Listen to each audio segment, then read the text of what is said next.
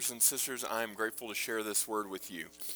Um, we are we are coming to a conclusion of our time in Ecclesiastes, and um, and so we're going to shift gears a little bit tonight in chapter eight. So if you're in the church's Bible, we will be on page seven seventy.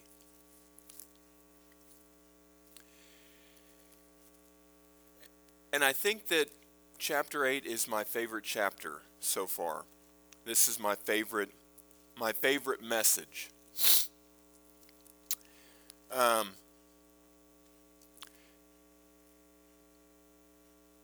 like all of Solomon's messages, they are they are not uh, perfect like a poem or like an essay, um, but somebody who is is being honest with themselves and reaching a level of reality without the Spirit of God. And that's so important that we recognize that Solomon is a, is a man who is filled with the world's wisdom. The Lord has given him unparalleled understanding, but he is still in the things of this flesh. So his spectrum for truth is still limited his grasp on spiritual reality is still limited. But what he shares with us is, is a shadow, and it is a partial understanding that I believe we can press into and see the fullness that God would have us to understand tonight. So in chapter 8, um, most of your Bibles probably have a subheading that doesn't begin until verse 2. So the first verse really stands as kind of a unique prologue. It, it, it, for many continues from what is written in chapter 7. But I believe that Solomon is, is journaling in a way. And he begins asking a question of himself, a proverbial reality that then he delves into further. He begins in verse 1 and he says, Who is like a wise man, and who knows the interpretation of a thing? A wise, excuse me, a man's wisdom makes his face shine, and the sternness of his face is changed. As I've already done, let me spoil this a little bit further to say that Solomon is writing under the sun here. He is not gazing out in eternity with spiritual understanding that the Holy Spirit has given him, like we have the opportunity to enjoy today. He is looking out, in one sense, over a desolate wasteland that man apart from God is destined to doom, to hell, to separation. And he says this in this proverbial way Who is like a wise man?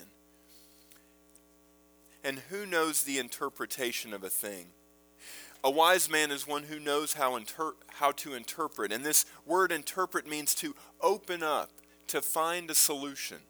We can think of all of the quandaries that Solomon found himself in in his life, and he was one who could find solutions, who could find ways to explain what others couldn't, who could offer answers to difficult questions.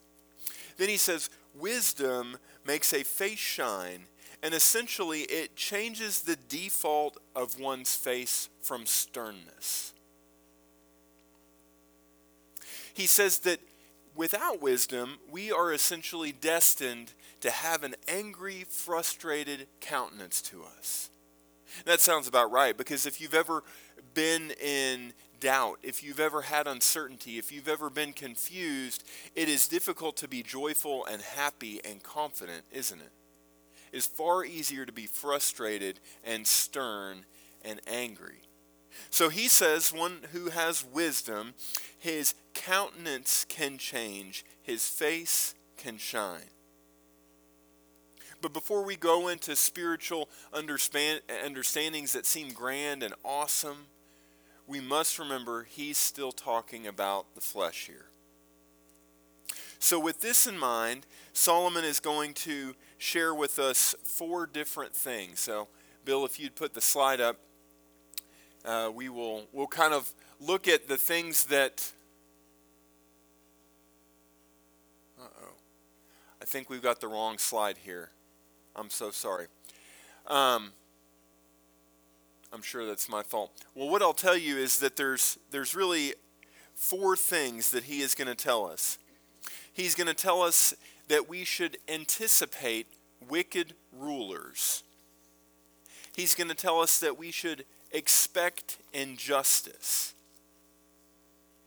He is going to tell us that as a result, we should enjoy this life because this world is filled with darkness.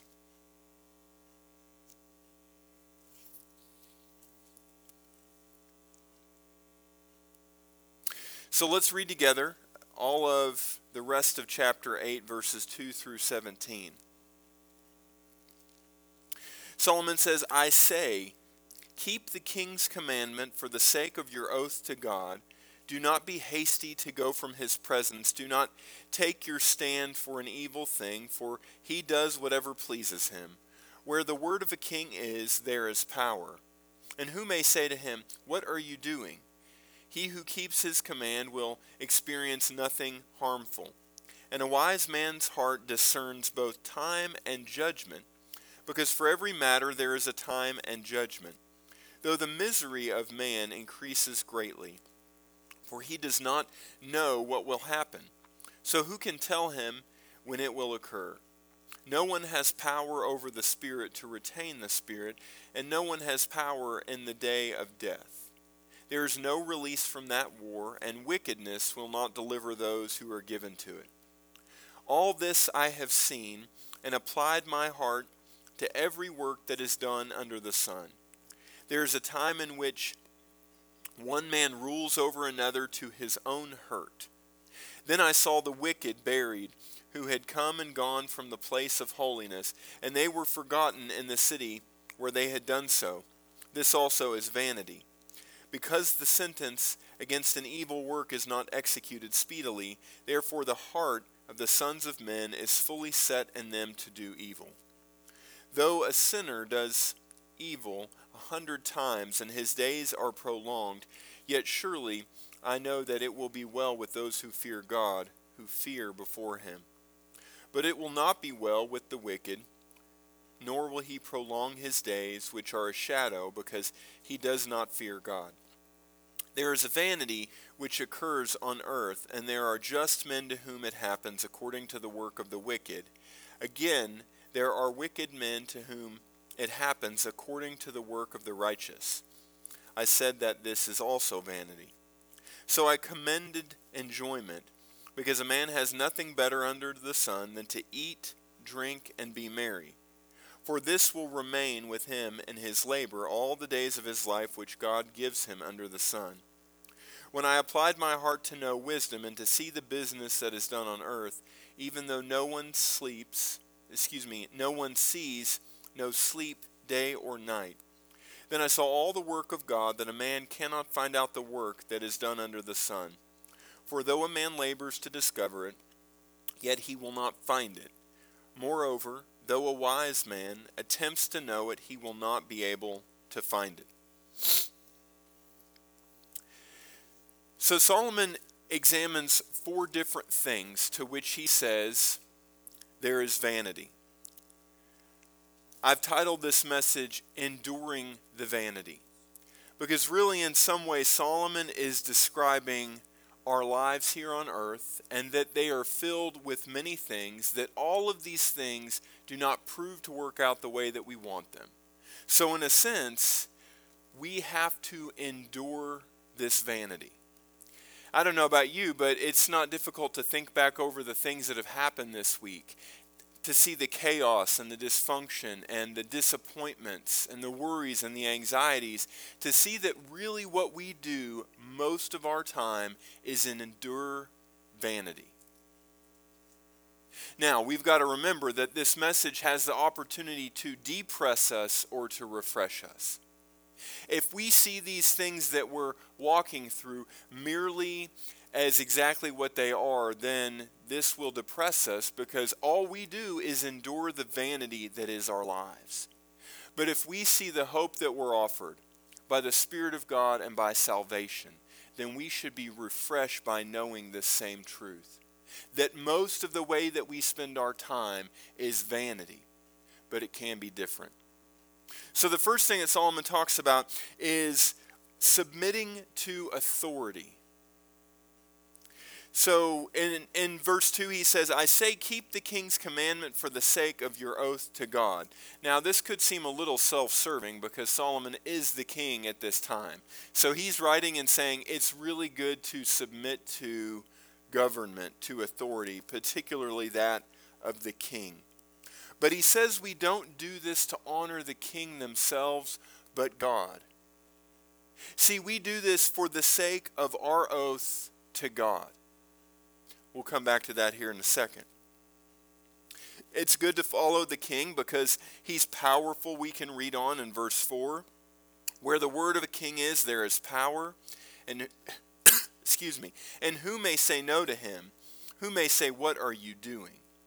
But instead, in verse 5, he who keeps his command will experience nothing harmful. So Solomon is trying to give us a template that it is best to submit to authority. In verse 5, sandwiched in between all of these things, he says something profound. He says in the second half of 5, and a wise man's heart discerns both time and judgment. So to say that that it's easy for some to look at what a king does, what power does, what any authority does, and criticize it. But he says a wise man discerns both time and judgment.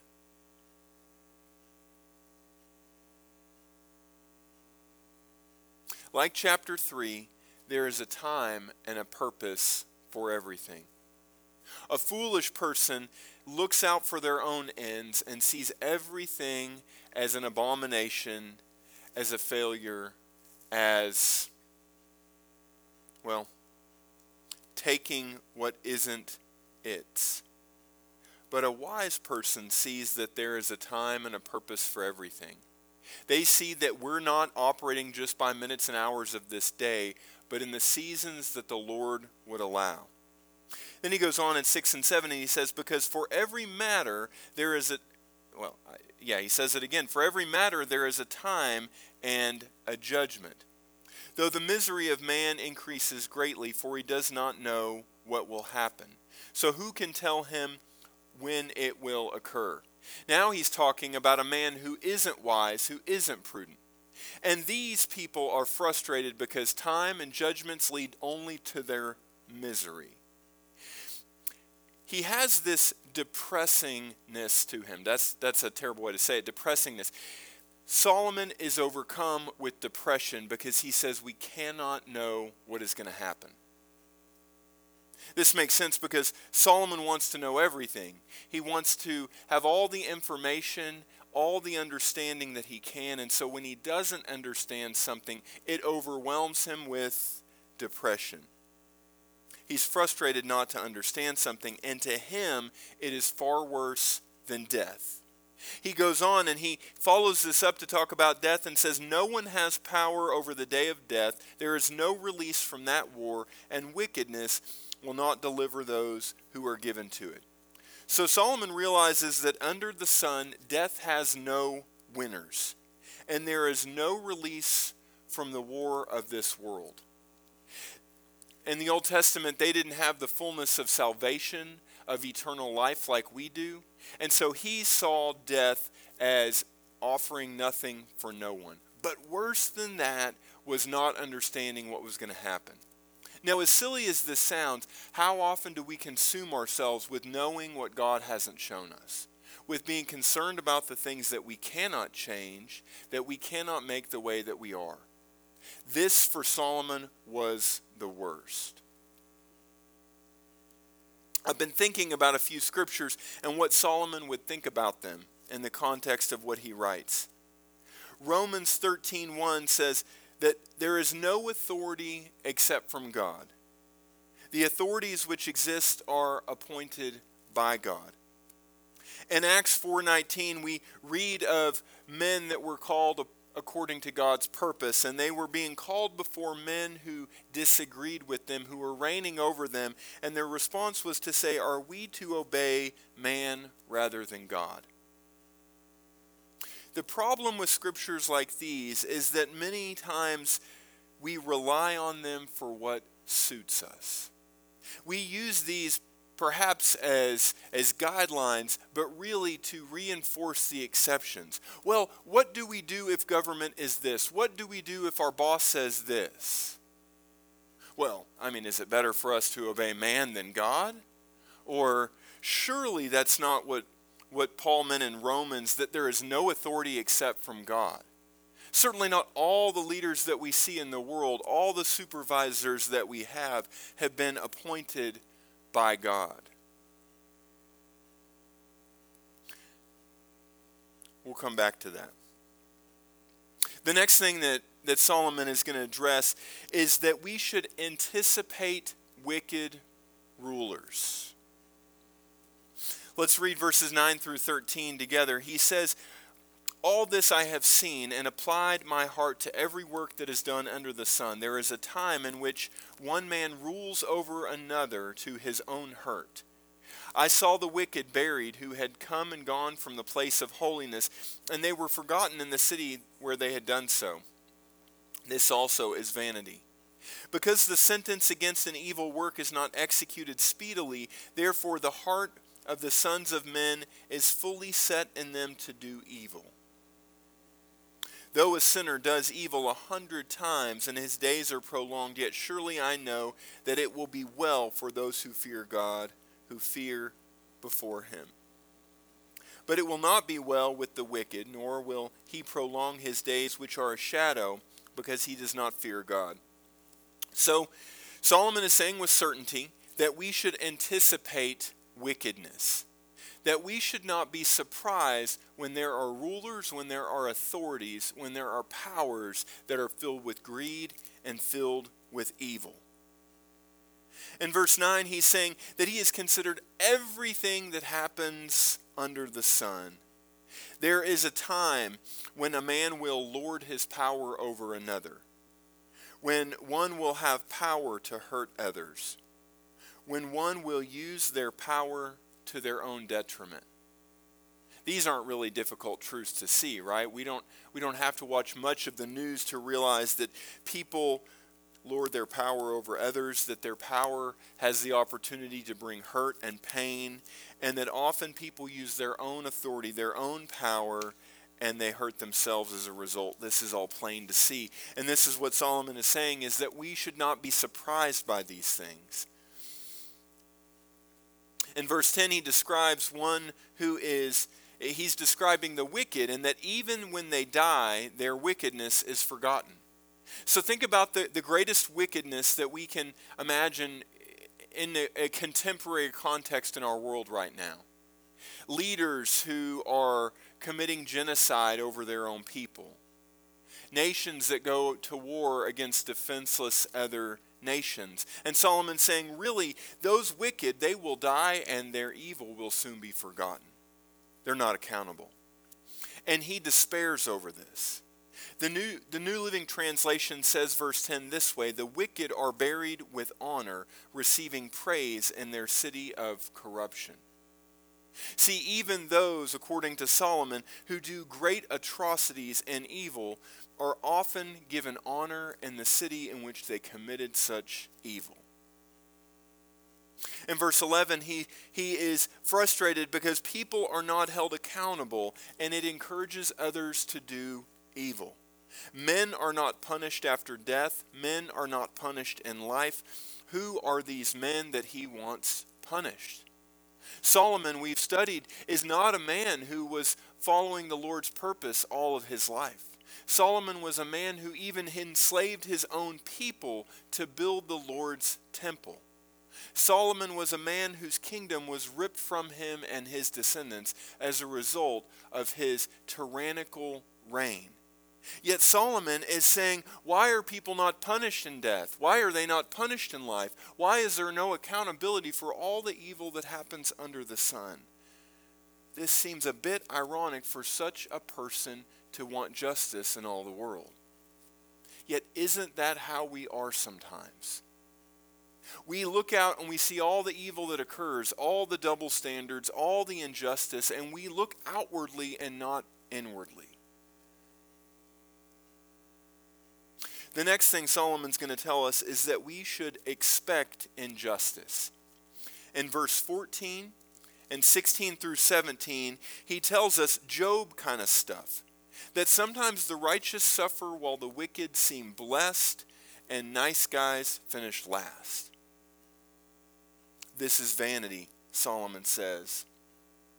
In 14, he said, There is a vanity which occurs on earth, that there are no just men to whom it happens according to the work of the wicked. Again, the wicked are men to whom it happens according to the work of the righteous. I said that this also is vanity. He says, We cannot always understand why things happen the way that they do. It's why the church is filled with people asking questions like how could a good God allow this to happen? How could a good God allow allow bad people to reap, to reap blessings and good people to go hungry and suffer great turmoil? Spoiler here Solomon is speaking from this eternity excluding viewpoint. Under the sun, in the flesh, we will never understand why these things happen. My question is will this frustrate us enough to leave the flesh? When we have these kind of questions, we should be asking, in what frame am I asking them? Am I asking them in the flesh, in my pride, in my selfishness, in my control, in my fear? Or am I asking these questions according to the Spirit? We will find no answer to life's questions in the flesh. As a result of these, these evil things uh, sandwiched in between this last section of injustice, Solomon says, like he regularly does, that we should simply enjoy this life. We should simply do the best we can in this life to eat, to drink, and to be merry. Now, with this worldview, I would say that a good meal um, and some cold water is about the best that we can do, right? But we continue to search for more, don't we? We continue to expect that there will be more to life, even operating according to these standards. So, kind of like Solomon peering out over all that is under the sun, I've been thinking. I've been thinking about this this week. I've been thinking about all of these things that are indeed vanity. And what I have seen is denial. Our denial of the vanity. We are surprised by authority, by wicked rulers, and by injustice. Just think about our time spent watching the news and just gasping and in awe and surprise and in confusion. How could all these things be? But in our denial, our surprise, it comes as a result of passive, self imposed ignorance. We have chosen this reality for ourselves. It's a result that man's wisdom produces pride. See, if we, like Solomon, are operating according to our best efforts to have insight and understanding over the things that are taking place in the flesh, we will continue to be surprised, to be angry, to be frustrated, and to be overcome by the enemy. On the other hand, if we are able to accept and acknowledge the world's authority, the power behind wickedness and injustice, if we refuse wisdom, self reliance, and pride, if we take on the banner of the Lord Almighty God, then we can have a new countenance that is not governed by the things under the sun. Let's look back at verse 1 again. Solomon says, Who is like a wise man, and who knows the interpretation of a thing? I want to challenge us to read this more spiritually, so let me, let me put it another way. Who is like one that is led by the Spirit, who understands God pur- God's purpose in a situation? The Lord's presence changes their countenance from evil to good. Do you want to know what vanity is? Vanity is thinking according to the flesh. All is vanity. All thinking in the flesh, absent of spirit, is complete vanity. It is emptying, emptiness. It is nothingness. It is meaninglessness.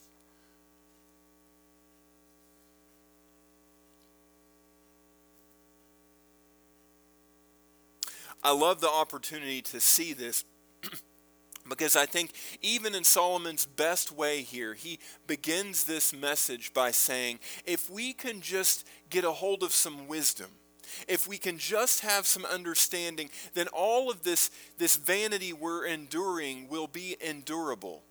We can make it through this if we just have the right kind of understanding. And that is a half truth of which Solomon was a half partaker. But if we could see the spiritual realm, that if we could align with the Spirit of God, then these things are not just something we can endure, but we can overcome. We can overcome the works of the enemy, and we can overcome these days of vanity that seem to swallow us up. The Lord gave me a good example. Turn with me to Acts chapter 6.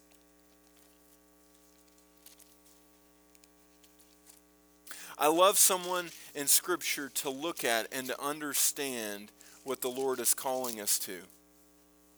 I wished that Solomon could have lived to see this man, Stephen. Acts chapter 6, page 1259.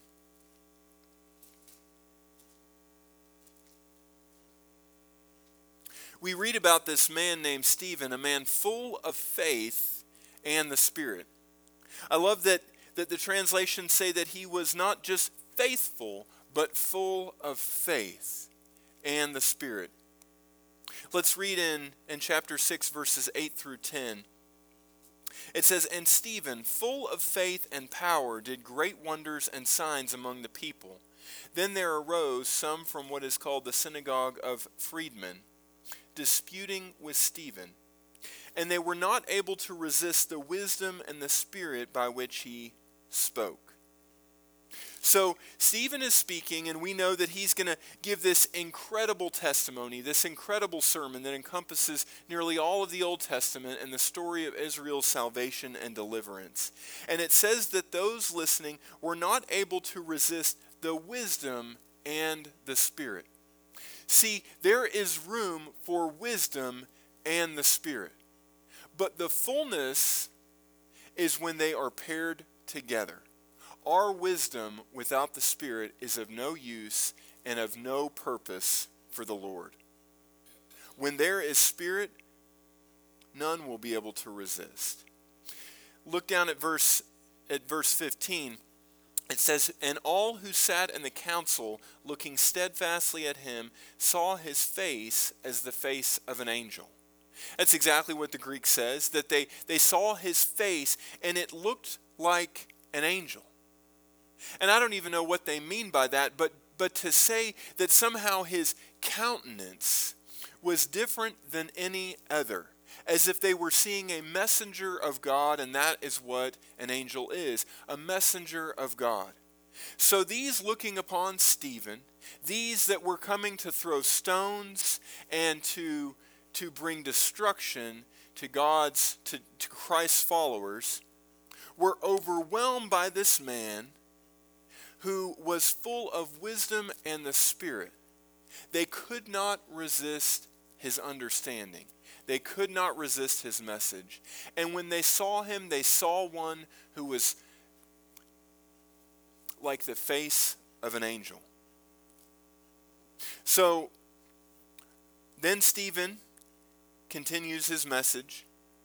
And in verse 51 of chapter 7, things, things get a little bit gritty when he confronts those who are not willing to receive the Holy Spirit. He says in, in 51, You stiff necked and uncircumcised in heart and ears, you always resist the Holy Spirit as your fathers did. So do you. We'll read on. Um, which of the, the prophets did your fathers not persecute, and they killed those who foretold the coming of the just one, of whom you now have become the betrayers and the murderers, who have received the law by the direction of angels and have not kept it? When they heard these things, they were cut to the heart, and they gnashed at him with their teeth. But he, being full of the Holy Spirit, gazed into heaven and saw the glory of God and Jesus standing at the right hand of God, and said, Look, I see that the heaven I, I, see the heavens opened and the Son of Man standing at the right hand of God. And they cried out with a loud, a loud voice, stopped their ears, and ran at him with one accord. And they cast him out of the city and stoned him. And the eyewitnesses laid down their clothes at the feet of a young man named Saul. And they stoned Stephen as he was calling on God and saying, Lord Jesus, receive my spirit. So here we have this man, Stephen, who is facing a crowd that is no doubt resisting his word.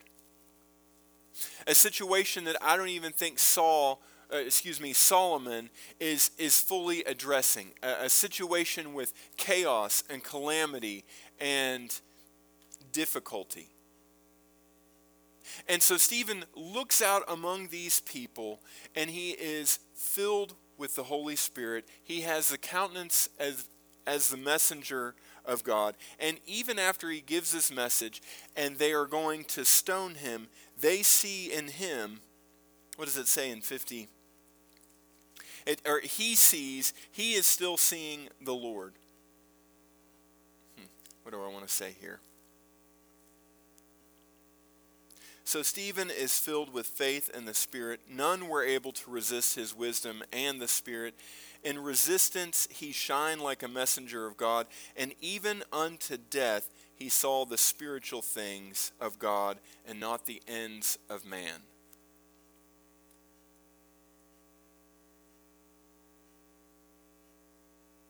What Solomon is grasping at in chapter 8, verse 1 is to say one with wisdom and one with the Spirit does not see what man sees, but sees what God would allow him to see.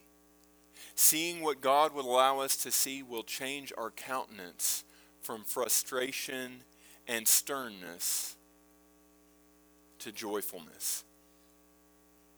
I want to turn another place. Go over to 1 Corinthians chapter 2, over just a few pages to 1311.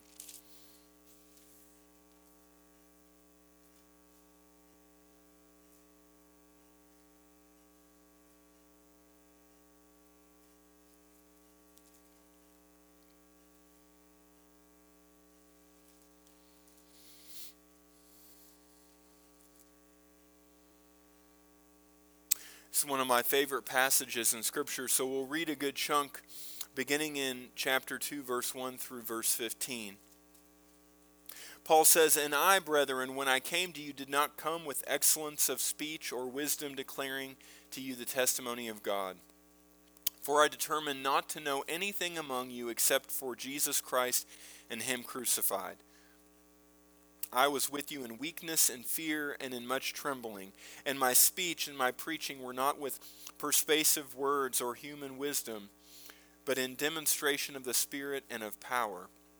And your faith should not be in wisdom of men, but in the power of God.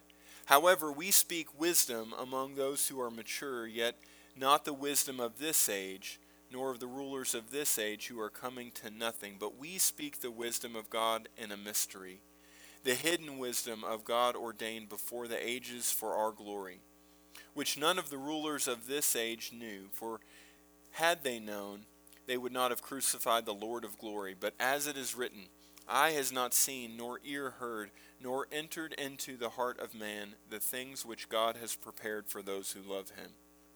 But God has revealed them to us through his Spirit, for the Spirit searches all things, yes, the things of deep the deep things of God. For what man knows the things of man except the spirit of the man which is in him?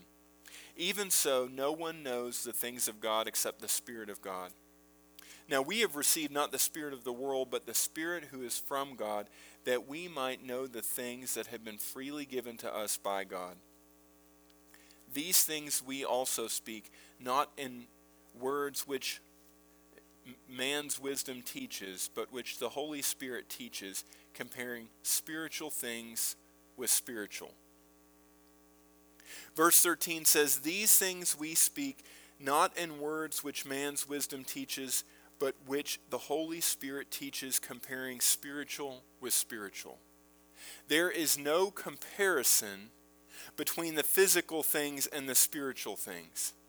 Yes, the things that we experience physically give us understanding of what is going on in the spirit realm, but we cannot continue to compare these things as if they are equals. We cannot begin with Solomon's wisdom and uh, seeking to understand the spiritual things and then read all of what he says that we will encounter an evilness of authority, an evilness of government, and the injustices that we see we have to compare pair what is spiritual with what is spiritual. That means we have to press into what God's Spirit will inspire us to understand. And as we look out over the world, we're not looking just in the physical dimensions, but in the spiritual realm.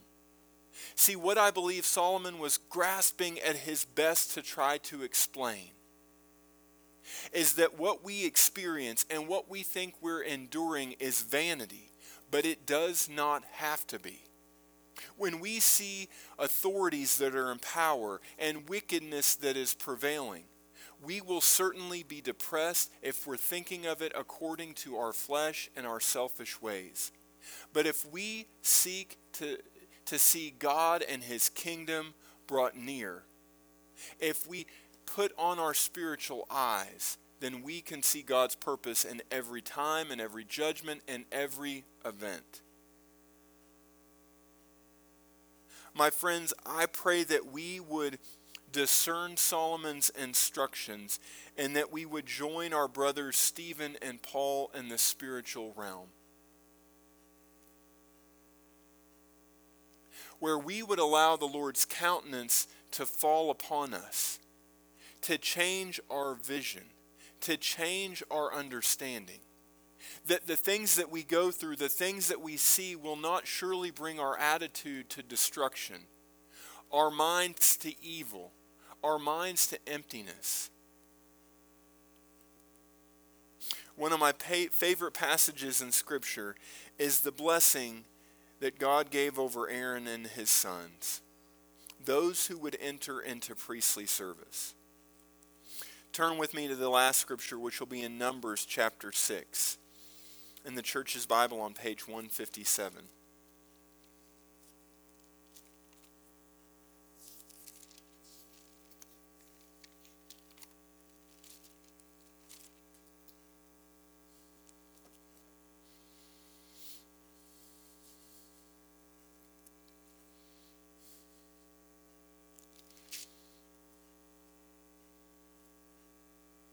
So the Lord is speaking to Moses in 22, and he, he tells him to speak to Aaron and his sons all that would come into priestly service. I think sometimes we, we think of these people who were in the order of priests, who were prophets, who were spiritual leaders like Elisha and Elijah like Samuel. And we think of these people who had such supernatural vision that they never fell, that they never had weakness, that they never had doubt. If that was the case, then the Lord wouldn't have given this blessing to Moses and say, This is what you are to proclaim over my people who will lead my people. We're told in the New Testament that we are a part of a royal priesthood. We're not those who need to come in for a weekly confession to be refreshed. We are those who are called according to the order of Melchizedek, of the, the high priest Jesus we will leave this place and we will see evil and we will see destruction and we will see the things of this world that are certain to want to pull us from the ways of God. I pray that we would hear these words, that we would receive these words as a blessing tonight. May the Lord bless you and keep you. The Lord make his face shine upon you and be gracious to you the Lord lift up his countenance upon you and give you peace. So they shall put my name on the children of Israel, and I will bless them. I pray that we would seek the Lord's countenance, that we would receive his peace for all matters that are under the sun and in the Spirit. Amen.